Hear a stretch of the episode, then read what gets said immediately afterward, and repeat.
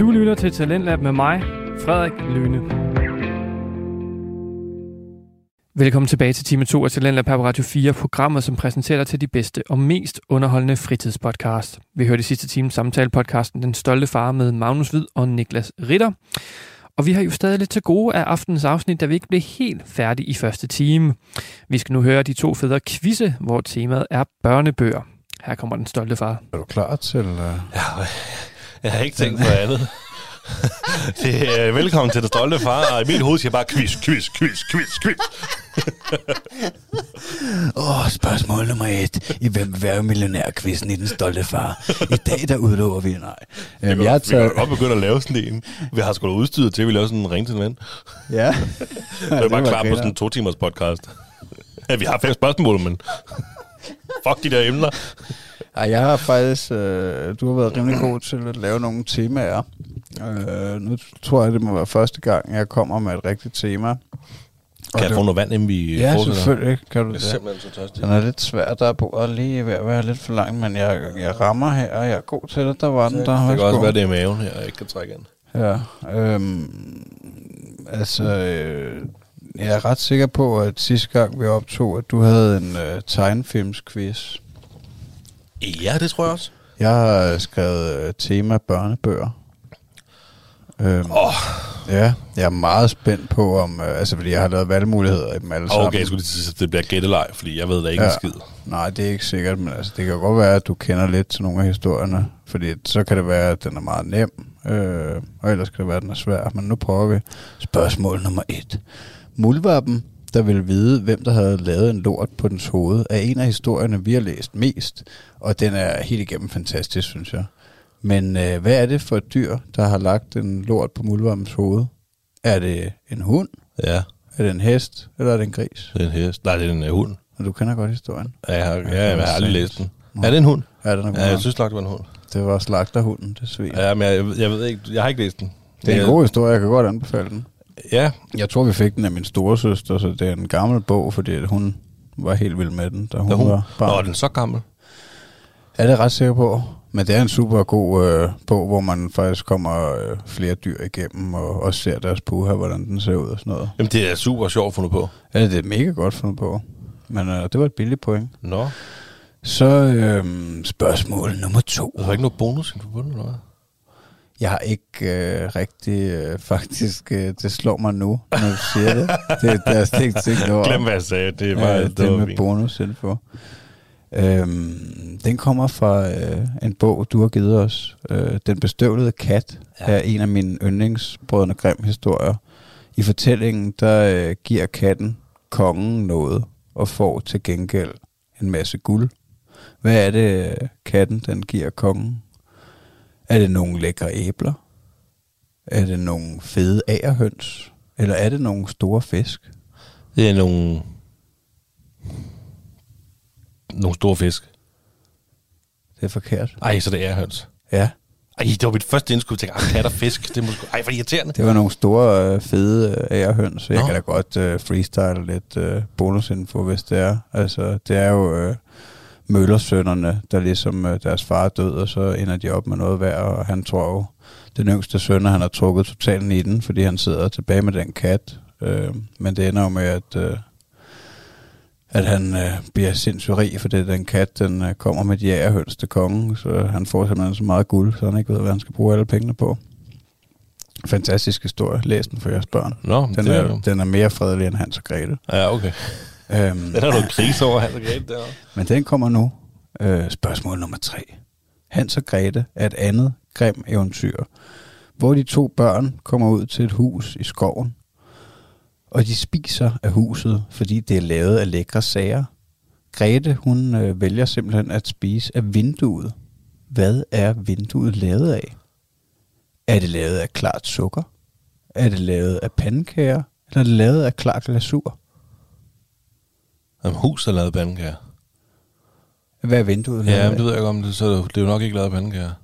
Man skal Det er kunne se sikkert. igennem det. Men det må være, det må være glasur. Nej, sukker. Klar sukker. Det er rigtigt. Ja. Ved du, hvorfor jeg sagde klar sukker? For der var sikkert ikke noget, der hed glasur dengang Grimt de eksisterede. Det er ikke sikkert, nej. Det kan godt være, du har ret i det. Det er vist også nogle gamle historier. Det tror jeg. Jeg tror måske, det er tysk. Men ja, ja, det ved jeg ikke noget om. Det var simpelthen bare en hurtig teori, jeg lige... Nå, men det går da meget godt indtil videre. Det er på trods af, mere at du aldrig har læst en bog. Jeg har jo læst de første par sider af Harry Potter 1. Nå, hvorfor er det det? Fordi det er mange år siden, så gad jeg ikke læse mere. Og så har jeg faktisk læst, jeg har næsten læst hele bogen Ingen Engel, som er, den største, som er historien om den største infiltrering af HA-gruppen okay. øh, over i USA. Nå. Den læste jeg næsten hele af, men så har jeg hørt den på lydbog. Ja. efterfølgende. Ja, ja. ja okay. Skulle jeg. Men det kan jo også være, at du har oplevet nogle af de her historier på et eller andet niveau, da du var barn. Se, jeg kender dem jo godt. Ja. Det, dem, det, ja. Spørgsmål nummer 4. Alfons Åberg er en svensk klassiker. Hvad hedder Alfons usynlige ven? Svipper? Victor? Så man lavet sweeper. eller Blipper? Eller sweeper. Det var sens. Det var simpelthen for nemt, den quiz.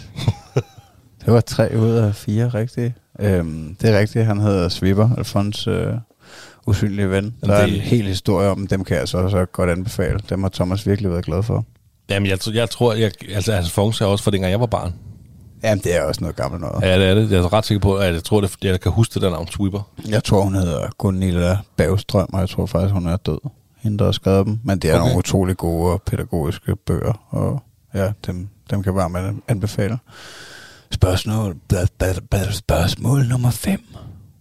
Alfons og hans usynlige ven leger på et tidspunkt med en af fars ting, som ender med at blive væk. Hvad er det, der bliver væk? Er det fars pung? Er det fars pive?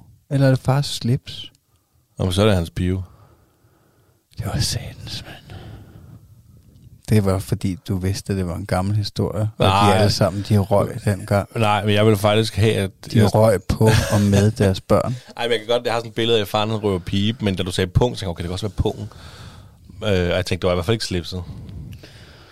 Og det må jeg prøve, hvis jeg hiver det børnebogs øh, tema. Så lad det være en... Øh, hvis jeg tager det igen en dag, og det kunne jeg godt finde på, fordi at, øh, at vi har, som sagt, begivet os rigtig meget i, i læseuniverset. Øh, men så kan jeg godt se, at jeg godt kan gøre lidt mere ud af det, og eventuelt prøve at komme med noget bonusinfo. Men det var et forsøg værd. Det er da ikke... Det var da en super god quiz.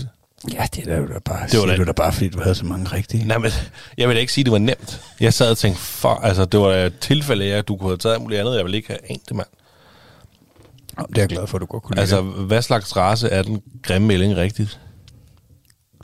race, altså svaneracer, eller? Der kan bare se, det er en svane, jo.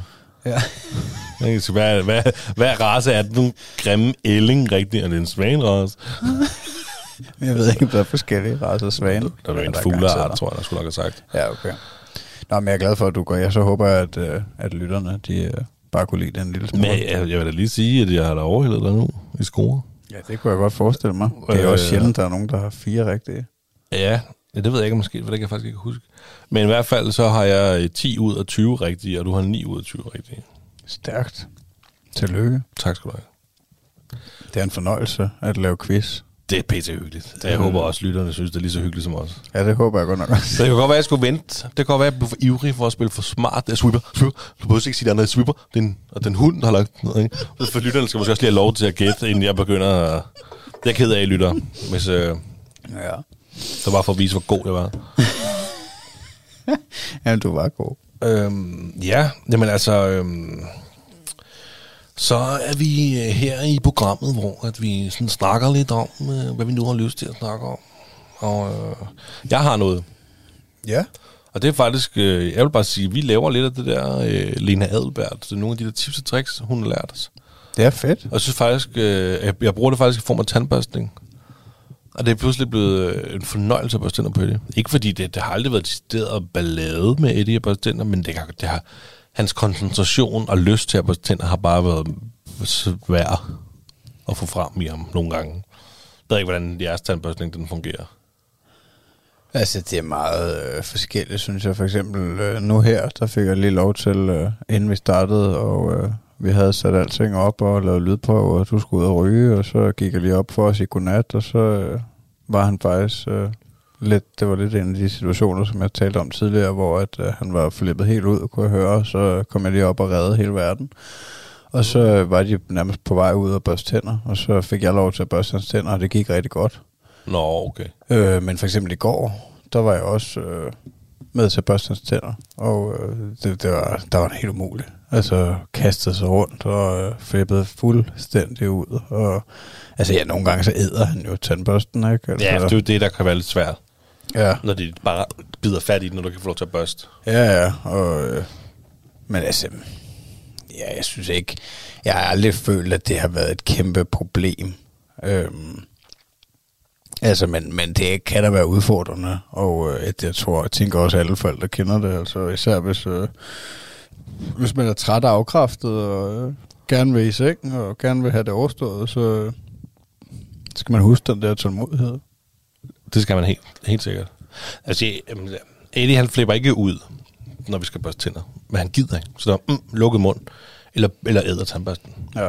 Nogle gange. Altså, nogle gange lykkes det. Men det, jeg vil frem til, det var, at det der med, han får et valg, hvor du har den røde trøje eller den blå trøje. Ikke? Åh ja. Han har to tandbørster. Mm. Og så tænker jeg, fordi han, han, hvis han, ofte så er det faktisk, fordi han selv vil have tandbørsten, og så vil han selv børste, så får han bare ikke børstet ordentligt.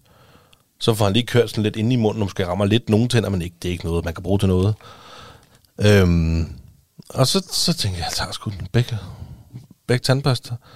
Og så tandpasta på mig til, hvorfor en vil du have? Så har jeg den der. Nå, fint, så får du den røde, så får bare den blå. Så begynder han at børste tænder. Så siger jeg, godt, så er det fast tur. Nå, så får jeg lov. Om så er det Edis tur nu, og så får han lov. Og så, så børster vi tænder sådan.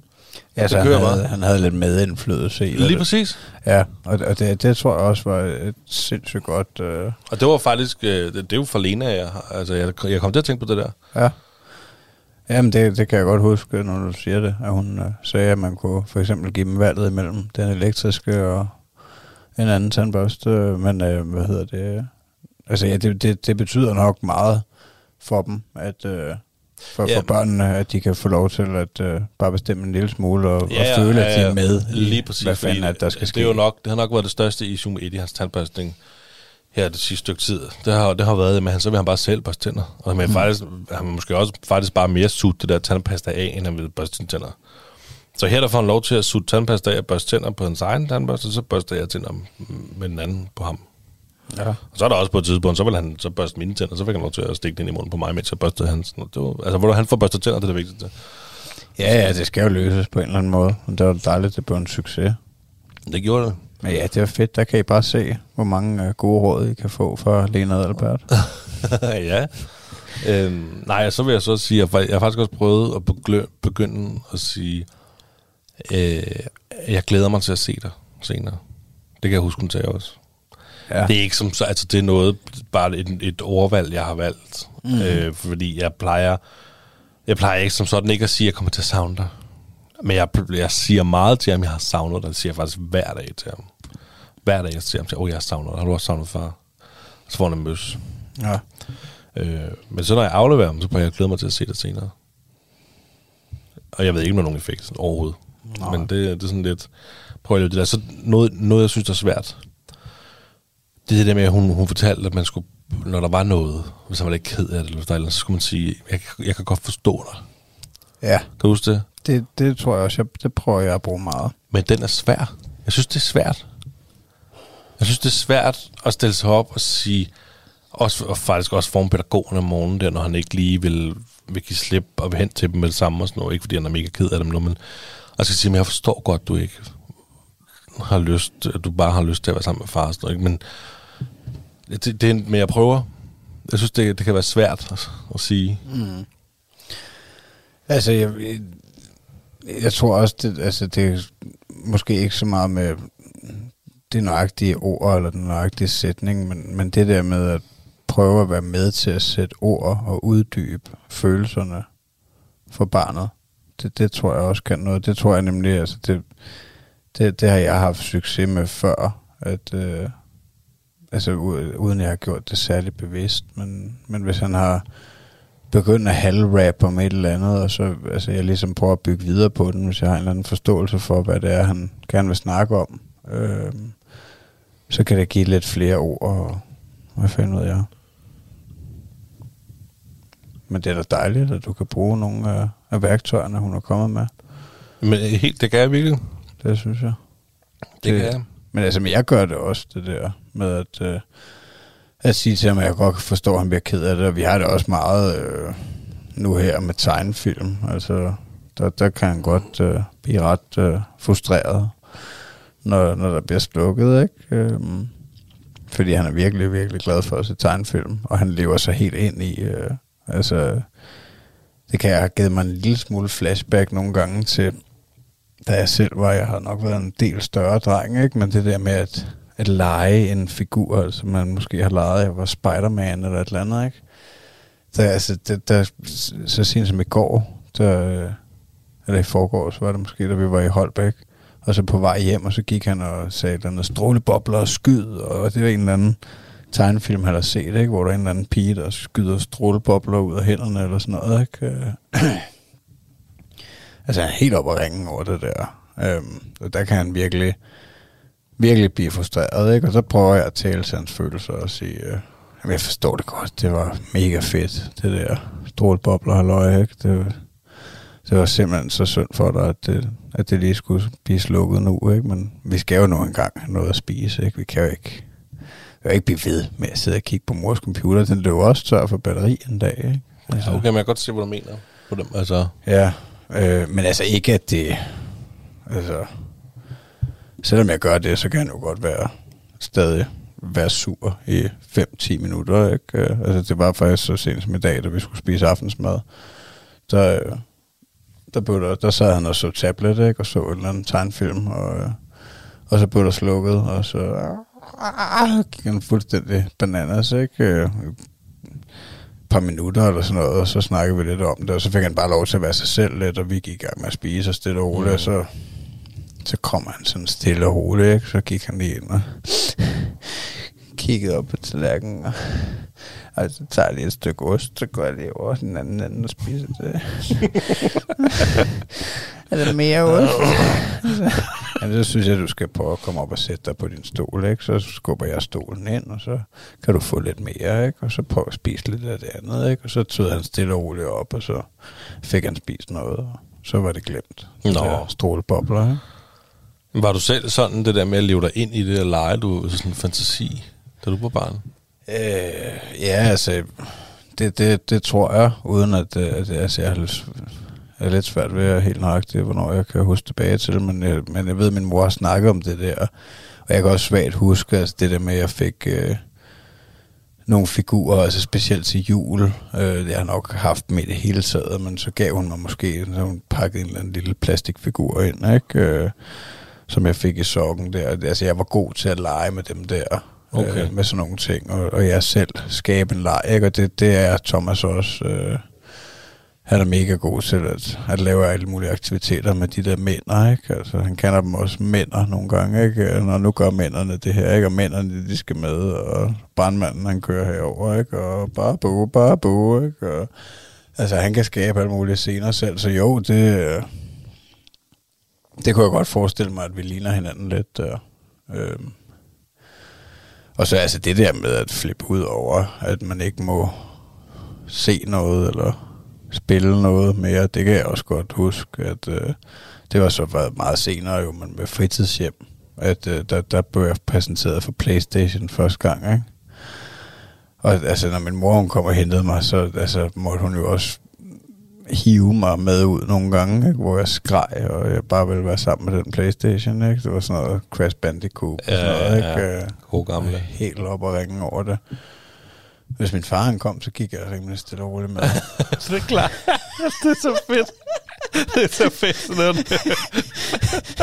Men det var sjovt, der var så stor forskel på mor og far. Altså også ja. en masse med mor nede i, i Fakta og sådan noget. Ikke? Altså, hvor jeg bare kunne se mig fuldstændig åndssvagt, ikke? Men jeg havde sindssygt meget respekt for min far. Jamen, det, jeg havde det på samme måde. Så, mor, må jeg godt få lov til det? Nej, jeg må og spørge din far. Jamen, så det lige meget. og så glemmer vi det bare. ja. ja, det er meget sjovt. Der tror jeg ikke, øh, jeg kommer nok ikke til at have den samme effekt, fordi jeg er nok en anden far på den. Men altså, ja, det er, der er også et par år til. Nej, ja, det, det tror jeg heller ikke. jeg tror heller ikke, at... Øh, jeg kommer til at have en effekt på Eddie. Nej. Men det, jeg, jeg ønsker heller ikke... Jeg ønsker heller ikke, at han får den, den form for respekt for mig. Fordi han skal også... Han skal altid kunne komme til mig. Han skal ikke, du ved, sådan tænke, åh, kan jeg spørge for ham det? Han skal bare kunne komme. Ja. Han skal vide, både lige meget hvad, om du spørger om det dummeste spørgsmål i verden, Ja. eller om noget, der er fuldstændig unfair, du får et eller andet. Du skal fandme komme og spørge.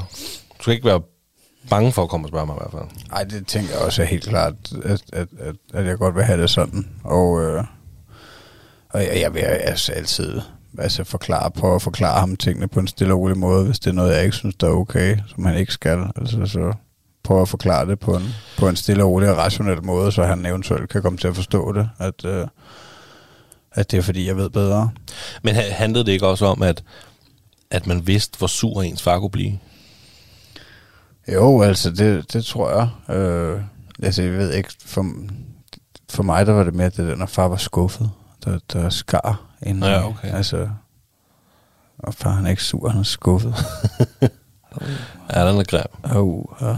ja men, øh, men jeg ved ikke helt nøjagtigt, hvad det er, hvordan, øh, altså hvad, hvad det er, der har gjort, at, øh, at jeg havde så meget altså, forskel på de to. Altså, nu er min mor nok bare generelt meget blødere end min far, så jeg har nok bare følt, at jeg kunne sno hende bedre om fingeren. Ikke? Jo.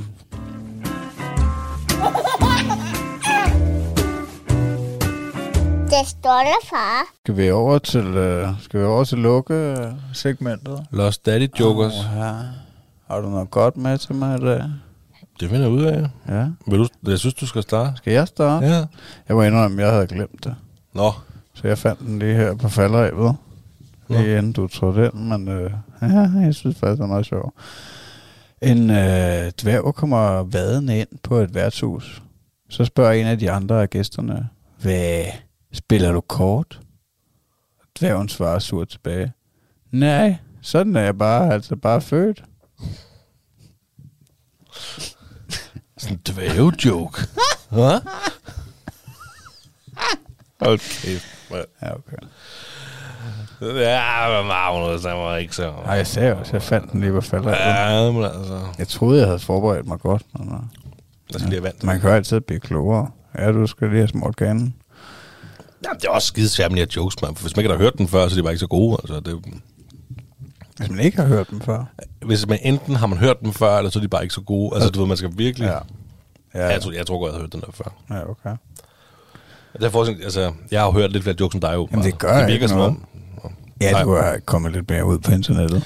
Måske. Ja. Er du klar? Ja. Min ven David mistede engang sit ID i byen. Nu kalder jeg mig bare Dag. Kæft, hvor er det dumt.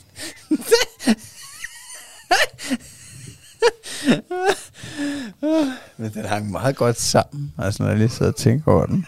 Han faktisk hedder David. Og ID. Nej, eller, ja, det, det hænger meget godt sammen, ikke? Hvorfor, så, hvorfor, hvorfor var du sådan halvt ved at grine før? Eller? Hvad? Var det, har du ikke forstået det første gang, eller? Jeg ved det ikke, er? Jeg har aldrig været så god til at forstå, sagde jeg. Det, det var faktisk meget sjovt. Han havde jo David, jo.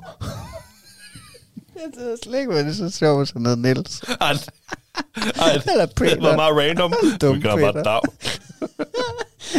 Okay. For helvede, Magnus. Ja, men den får du. Det var, det var, det, det var sjovere end... Uh, De var begge to jo dårlige. De var begge to dårlige. Ja, jamen, så kan vi godt også dele den. Vi kan ikke give et halvt point hver, mand. Skal vi bare lade være med at... Ej, jeg, jeg får den. Ja, du får Ja, den. så står den også 5-3 til mig. Ja. Nå, men det var mega hyggeligt. Det var altså, dejligt at snakke med dig igen. Jamen, det er altid en fornøjelse at tale med dig. Hvis I ikke øh, kan få nok af at sidde og lytte til os, så, øh, så er vi jo også på TikTok, Vi er på TikTok, ja. Den stolte far. lige ude af landvejen. Og så er vi øh, på Instagram, den stolte far underscore podcast. Giv et like, Så er vi et, også øh, på, subscribe. øh, på OnlyFans. Øh, den stolte far underscore podcast. Hvad var det, det var? OnlyFans. det fortalte du godt. Jeg ved det. Jeg tror, det er et eller andet med, hvor man kan oprette sig, og så kan man betale for at få lov til at se nogle kønsdele, eller, noget, måske. Ja. Det kan da godt være, at der er nogen, der vil give lidt for min kønsdel. Det har jeg tit tænkt på. Hvis, uh, hvis der ikke bliver flere rør at lave en dag, så, Så skal du på OnlyFans. så kan jeg... Nej, så har vi snakket om, at uh, jeg måske kan blive pushet ned i Pattaya eller et eller andet. Det kan du nok Altså godt. min krop Der er nok nogen, der godt vil betale... Øh, for en behåret mand. hvis du fik en bar, par barbelutter på, øh, på brystkassen der, ikke? Og rende rundt og svinge den der omskåret teaser, du har, ikke? Så skal du nok få en masse penge for noget show nede i Thailand, det er helt sikkert. Kom ind og se uh, Mamos underscore hvid white fra Instagram. Uh, svinge, uh, svinge den ind på Gogo-baren ja. I beton. Magnus, det var en fornøjelse. Det var en fornøjelse. Giv os øh, til lytterne. Giv os noget kærlighed, de steder, hvor I kan give kærlighed, selvfølgelig. Har Abonner, hvis I har lyst. Giv os fem stjerner, hvis I har lyst. Så øh, skal vi bare sige tak for det, Magnus. Tusind tak for det. Hej.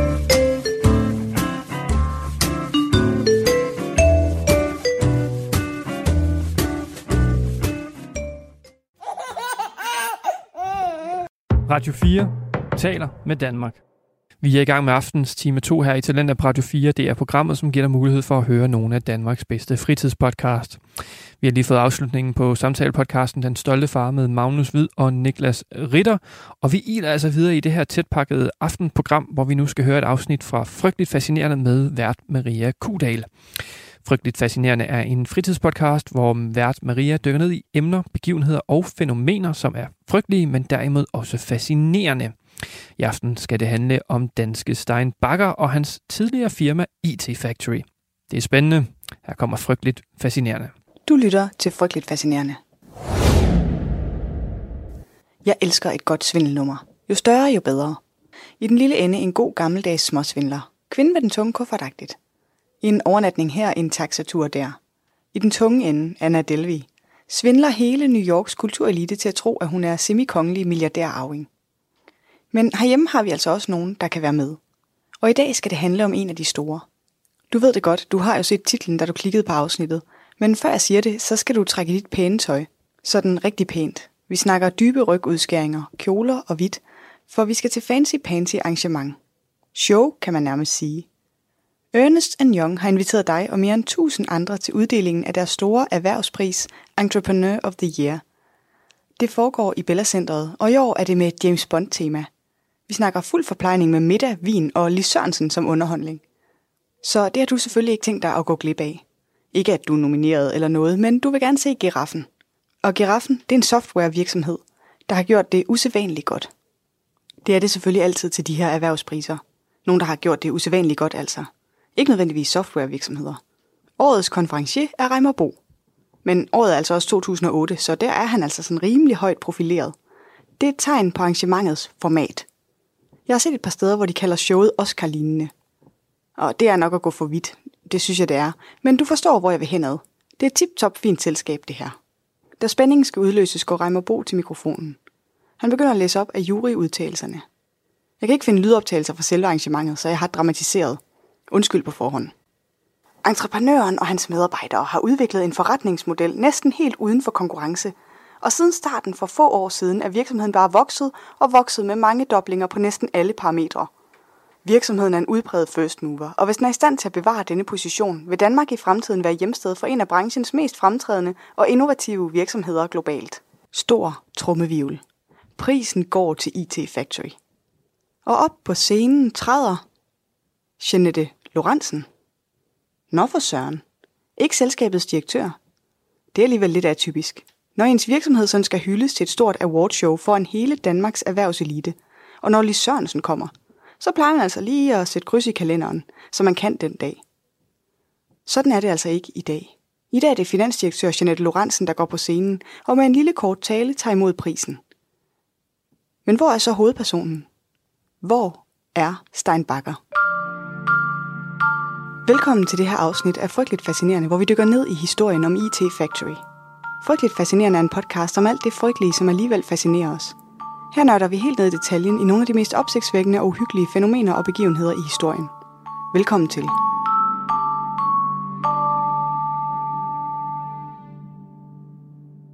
Forud for prisoverrækkelsen har IT Factory været igennem et ret vildt vækstforløb.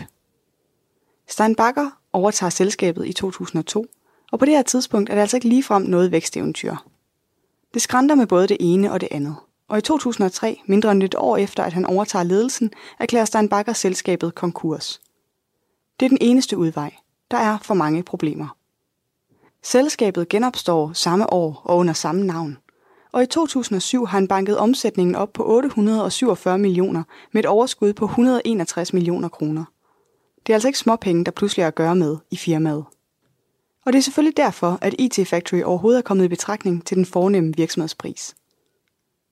Men for at forstå, hvorfor det ikke er Stein Bakker, der tager imod prisen i Bella Centeret til James Bond-festen, skal vi lige et par måneder tilbage i tiden. Her begynder journalister rundt omkring i landet at interessere sig lidt for IT-kometen. Det gør de, fordi de fra forskellige kant modtager både den ene og den anden henvendelse fra folk i den danske IT-branche. De har nogle ret vilde beskyldninger, som de retter mod IT Factory og direktør Stein Bakker. De kalder ham psykopat og siger med hovedrysten, at de ikke kan begribe, hvor den enorme omsætning skal forestille at komme fra. En anonym kilde siger til forfatter og journalist Martin Hansen, at han tror, at Steinbackers firma er IT-branchens svar på nordisk fjer. Og hov, nordisk fjer? Hvordan er det nu lige, det er med det? Det er jeg glad for, at du spørger om, for det bliver jeg faktisk også selv lidt i tvivl om, da jeg dykket ned i den her historie. Så det lover jeg, at der kommer mere om her i podcasten i en ikke alt for fjern fremtid.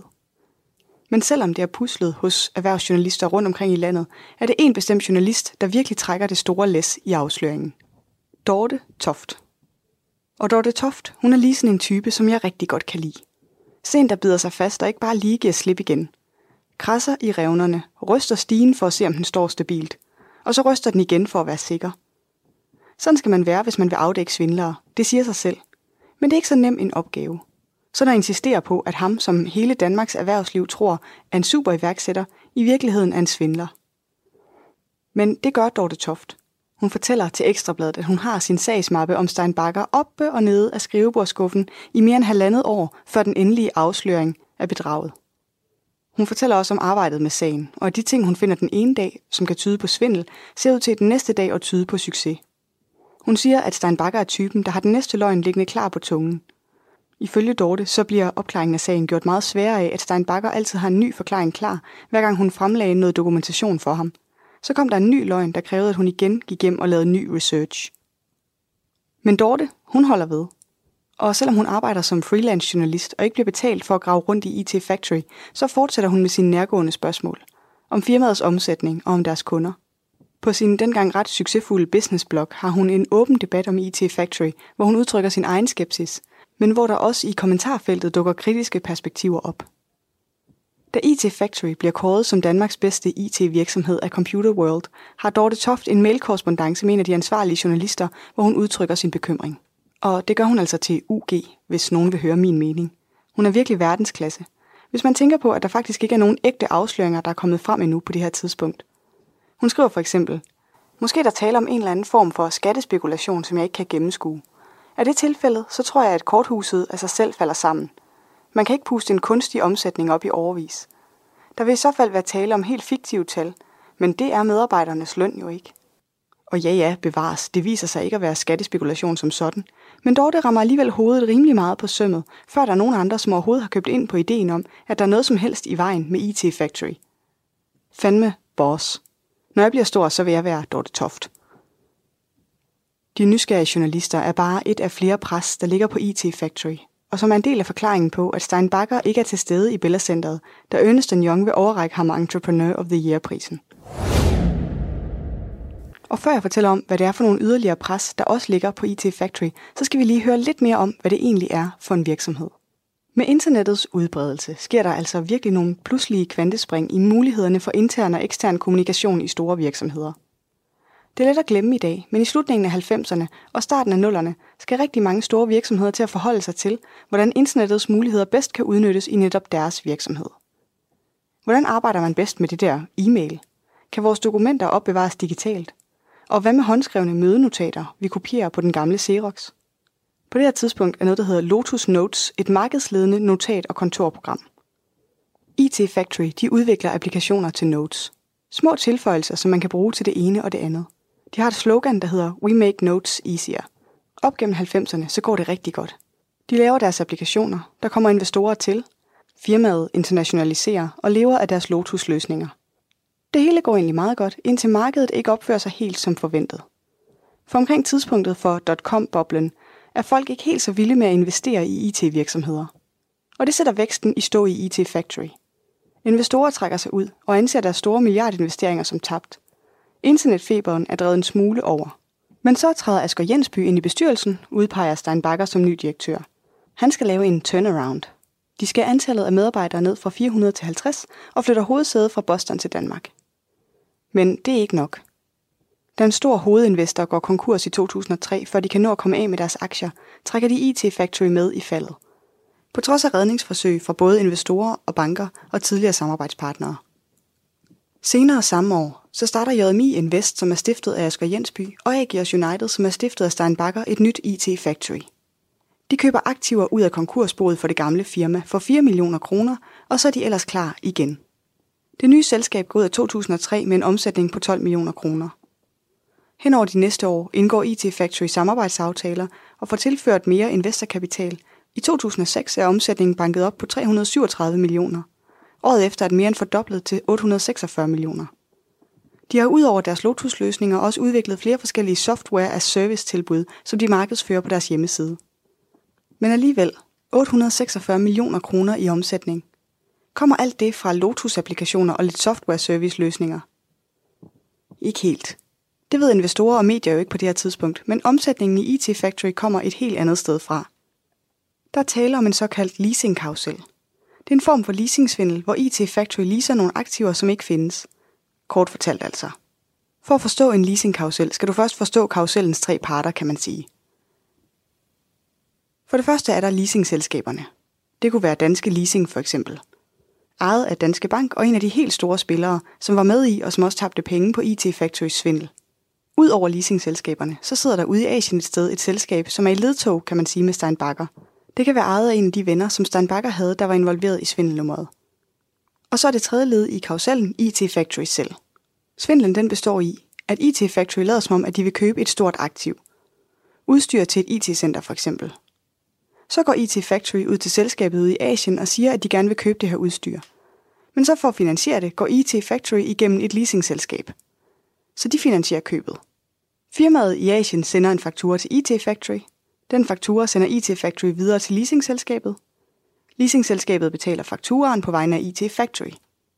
Mellem leasingselskabet og IT Factory er der så en kontrakt, hvor pengene betales tilbage. Typisk over en eller anden årrække. For eksempel på tre år. Men det bliver IT Factory jo ikke rigere af. Så det der sker, det er, at når leasingselskabet har betalt for aktiverne, og pengene ligger i et selskab i Asien, så henter IT Factory dem hjem igen ved at lade som om, at de sælger noget software til firmaet ude i Asien. Eller til et søsterfirma, så det hele ser pænt ud i regnskaberne. Og så skriver de en faktura til dem på næsten hele det beløb, som leasingselskabet lige har betalt for aktiver. Jeg siger næsten, fordi selskabet i Asien selvfølgelig også skal have en del af kagen for at være med. Så betaler IT Factory deres årlige ydelse til leasingselskabet, og der er stadig en pæn chat penge tilbage til Stein Bakker i IT Factory.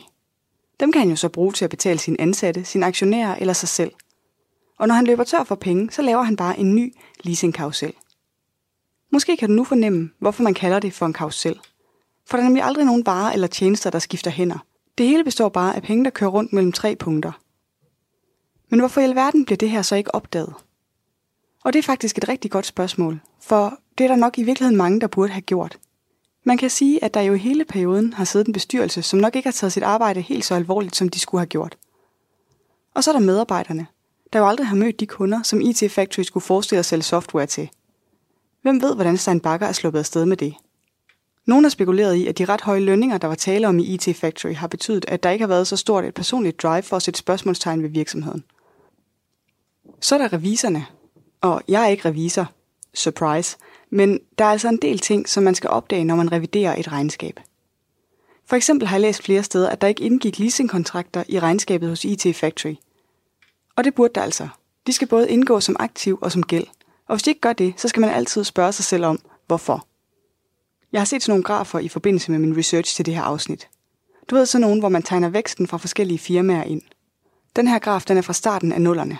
Der var det bimler og bamler i IT Factory. Og det, der var så bemærkelsesværdigt ved den her graf, det er, at man lige har tegnet væksten på et par andre gode gamle kendinge ind. Måske har du hørt om dem. Det er også to IT-firmaer, som klarer sig helt ok i den her periode. Nu ser jeg lige, om jeg kan udtale dem ordentligt. De hedder Google og Microsoft. Og når man ser den her graf, så får man altså lyst til at ryste på hovedet. For nede i bunden af hele grafen, som er en indekseret omsætning med basisår i 2003, der ligger Microsoft og råder rundt. Lige lidt ovenover, der ligger Google. Begge har en vækst, men det er en flad kurve. Og det er det, fordi grafen er strukket helt vildt for at få plads til IT Factory, som ligger med en vækst, der er 6-7 gange højere end Google og Microsofts. Det i sig selv burde måske have løftet et øjenbryn et sted. Hvad man egentlig havde regnet med i IT Factory dengang, det er ikke sådan lige til at sige. I princippet kan man godt komme ud af sådan en leasing igen, hvis for eksempel det software, man udvikler, pludselig bliver så stor en succes, at man kan tjene mange penge på det. Så kan man jo tilbagebetale al den gæld, man har opbygget til leasingfirmaer. Måske er det noget af den stil, som Steinbacher håbede på. En anden måde, som man kan komme ud af en leasingkarusel på, er ved at sælge sit firma. Find en køber og simpelthen afhænde rådebutikken. Formentlig vil du få en slemt skuffet køber, der på et tidspunkt opdager, hvad det er, der er foregået. Måske går vedkommende til politiet eller sætter en businessadvokat på sagen. Men en gang imellem i finansverdenen, så sker der noget lidt ejendomligt. Det kan simpelthen være sådan, at en eventuel køber er lidt flov over, at man ikke lige har gjort sit forarbejde, undersøgt virksomheden ordentligt, før man laver sådan en handel, og derfor simpelthen beslutter sig for at æde tabet. Det sker åbenbart en gang imellem. Forstå det, hvem der kan. Det er nok bare fordi, jeg ikke som sådan har et rygte at beskytte i den finansielle verden, at jeg har svært ved at sætte mig ind i den slags. Og faktisk så er det netop det her. Med at finde en køber til sin rodebutik, der er en del af det, der presser Steinbacher i dagene frem mod uddelingen af Entrepreneur of the Year-prisen.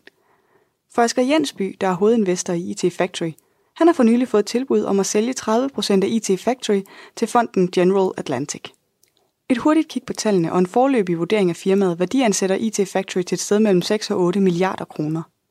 Steinbacher modsætter sig salget, fordi han ikke mener at kunne samarbejde med John Bernstein, der står i spidsen for General Atlantic. Set i bagklogskabens klare lys, så kan man selvfølgelig let forestille sig, hvorfor Steinbacher ikke har ønsket et salg af virksomheden. Det vil betyde en kuglegravning af regnskaber og dokumenter, som svindlen ikke vil kunne holde til. Men nu ved han, at Asger Jensby går med salgstanker, og så er det formentlig kun et spørgsmål om tid, før den undersøgelse kommer. Og når man har svindlet for hundredvis af millioner, så er det altså en god idé at være daffet, før folk begynder at kigge alt for grundigt i ens papirer. Men altså, lang historie kort, så står det ikke helt så godt til i IT Factory, som man ellers skulle tro, når nu de får overragt sådan en Entrepreneur of the Year-pris af Ernest Young. Og derfor så hopper vi lige et par dage frem i tidslinjen. Til noget, som sidenhen er blevet kaldt Danmarks historiens mest kendte pressemøde. Op på talerstolen træder bestyrelsesformand Asger Jensby. Og han siger, ja, altså det kan du selv høre. Kan vi ikke slå mobiltelefoner af øh, under pressemødet her? Uh, først og fremmest velkommen. Jeg havde håbet at uh, se jer under lidt andre omstændigheder. Uh, som Erik siger, min sidste handling som uh, formand for IT Factory var at uh, indgive en konkursbegæring uh, uh, og uh, anmelde selskabsadministrerende direktør uh, Stein Bakker til uh, politiet. Øh, så det, det er blevet gjort, og der er udpeget en kurator til at håndtere det videre forløb omkring IT Factory. Der kører også en politimæssig under, eller efterforskning, og den har jeg sådan set ikke nogen kommentar til. Øh, jeg har bare konstateret, at der er sket nogle uregelmæssigheder, øh, og der er lavet bedrageri for minimum 500 millioner kroner, og øh, vores administrerende direktør, Stein Bakker, er borte. Vi ved ikke, hvor han er. Bum. Der er lavet bedrageri for minimum 500 millioner kroner, og Stein Bakker er væk. Og så står vi jo pludselig her, Men forklaring på, hvorfor det var Jeanette Lorentzen, der tog imod prisen hos Ernest Young. Stein Bakker er smuttet.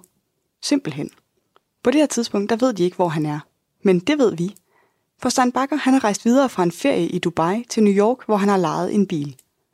Og så går der faktisk nogle dage, hvor Stan Bakker er eftersøgt af Interpol, mens ingen rigtig ved, hvad det er, han laver. Hjemme er der stor panik i bestyrelsen. For Stan Bakkers kone har meldt ham savnet. Og af en eller anden grund, så er de ret hurtige til at regne ud, at det må have noget med IT Factory at gøre. Så de giver sig til at grave lidt i virksomheden. Men de kan ikke sådan lige identificere nogen umiddelbar forklaring på, at Steinbacher er daffet. Der er cashflow i virksomheden, kunder der betaler deres regninger. Det ser ud, som det skal. Men så opdager de noget.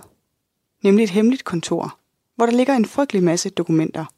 And the rest is history. Så vælter det ud af skabet med leasingkaruseller og kunder, der ikke eksisterer, og fanden og hans pumpestok. IT Factory er en boble, fyldt med svindel, men også fyldt med rigtige penge fra investeringer. Når man taler om bobler i økonomi og investering, så kan det sammenlignes med et uorganiseret pyramidespil. Så længe der kommer nye købere og investorer til, kan gejsten, optimismen og troen på, at det bliver ved med at gå, holdes oppe.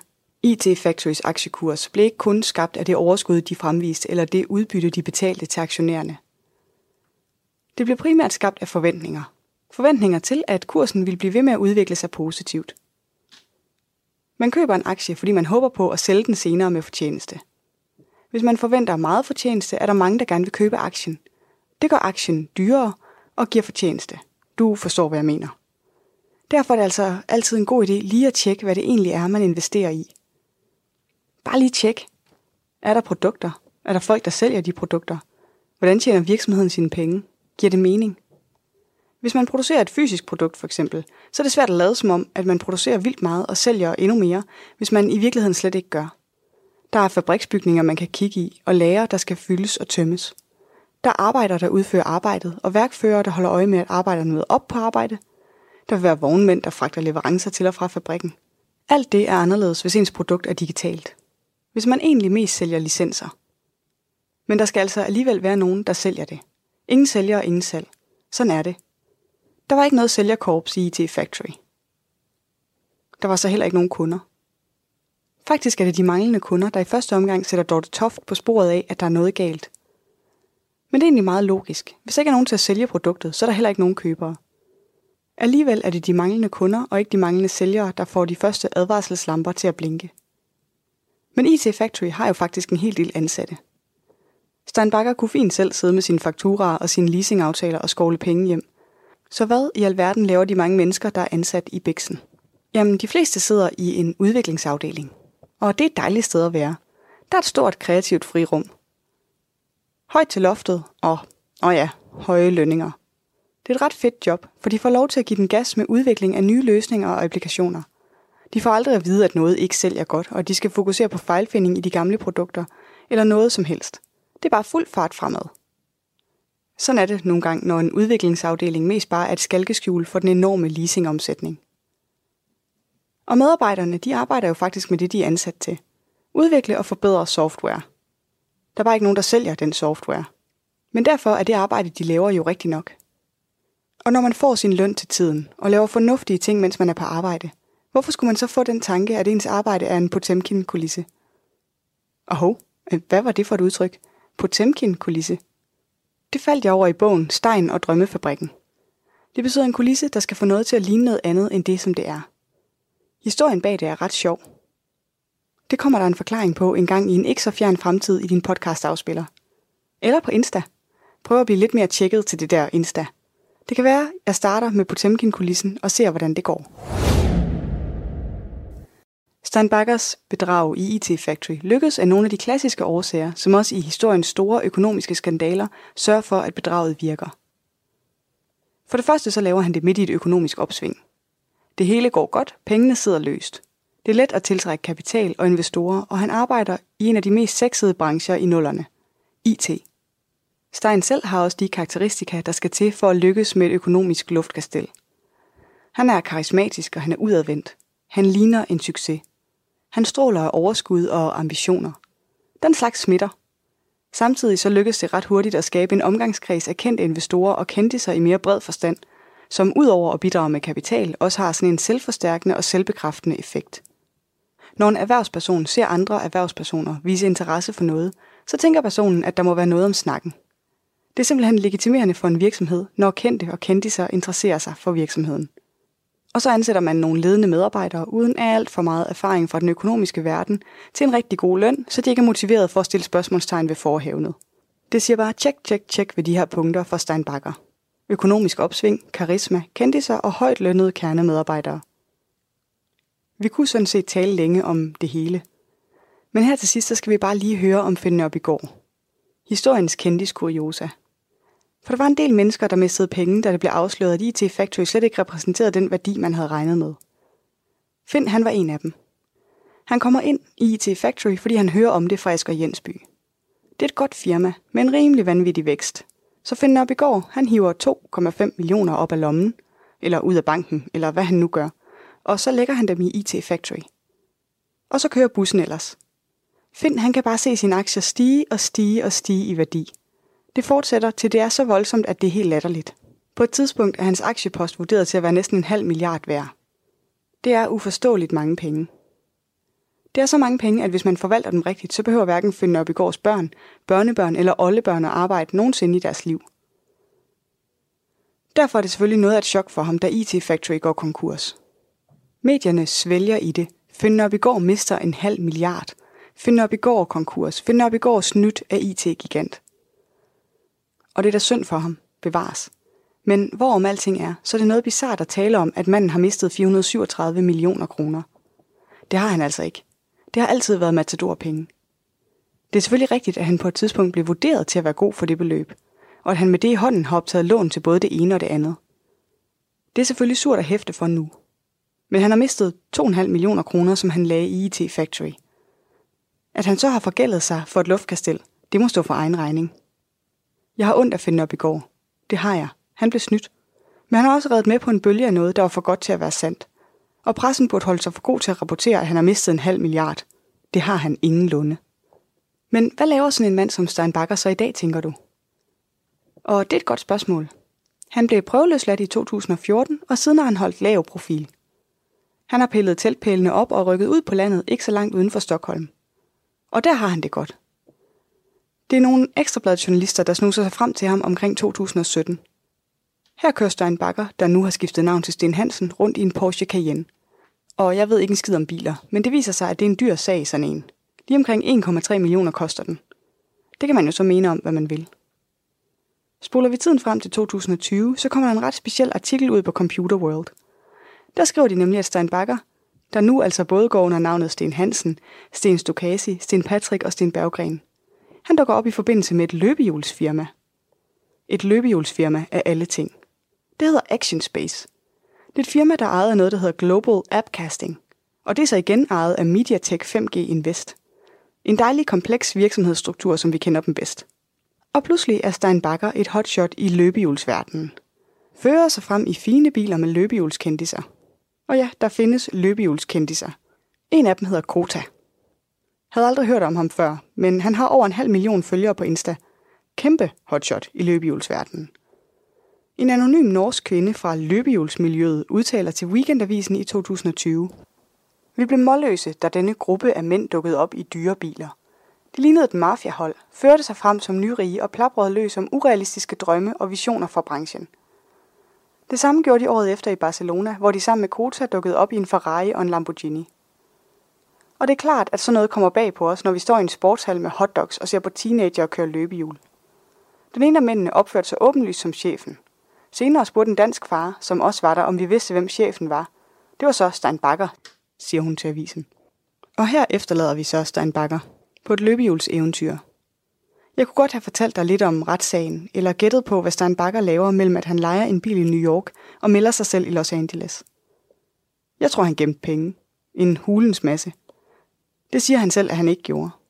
Flere gange har forskellige aktører, både kammeradvokaten og journalister og politiet, forsøgt at finde Steinbakkers penge, men uden held. Hvis du spørger mig, så er det dem, han har købt sin Porsche Cayenne for.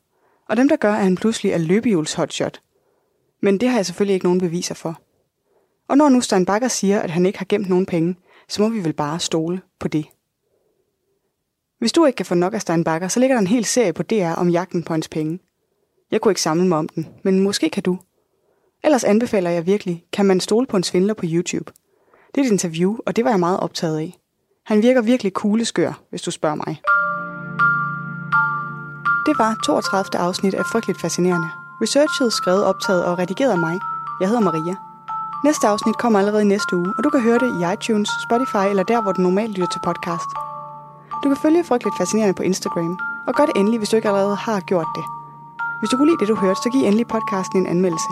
Det hjælper andre med at blive frygteligt fascineret. Tak for nu. Du lytter til Radio 4. Du lytter til Talentet på Radio 4, og vi er ved at være ved ende på aftens program. Vi har lige netop hørt afslutningen på podcasten Frygteligt Fascinerende med Maria Kudal. Og jeg må ærligt indrømme, at øh, jo, selvfølgelig kendte jeg til Steinbacher, og det med, at han havde svindlet og så videre, men jeg kendte faktisk ikke helt til den der konkrete historie, som gjorde, at, at øh, ja, det endte, som det gjorde. Så det synes jeg, det er ret vildt lige at, lige at blive opdateret på, hvad det helt præcis var, der skete. Især det med Finn Nørbegaard, den havde ikke lige... Øh, Jeg ved ikke, hvorfor jeg ikke har fanget den, men det var godt en interessant øh, øh, vinkel og indspark. Udover frygtelig fascinerende, så hørte vi også fra samtale-podcasten Den Stolte Far med Magnus Hvid og Niklas Ritter. Du kan finde flere afsnit fra begge fritidspodcast ind på din foretrukne podcasttjeneste, og alle Radio 4's programmer kan du finde ind på vores hjemmeside og i vores app. Nu er det tid til nattevagten her på kanalen. Mit navn er Frederik Lyne. Tak for denne gang. Vi høres ved.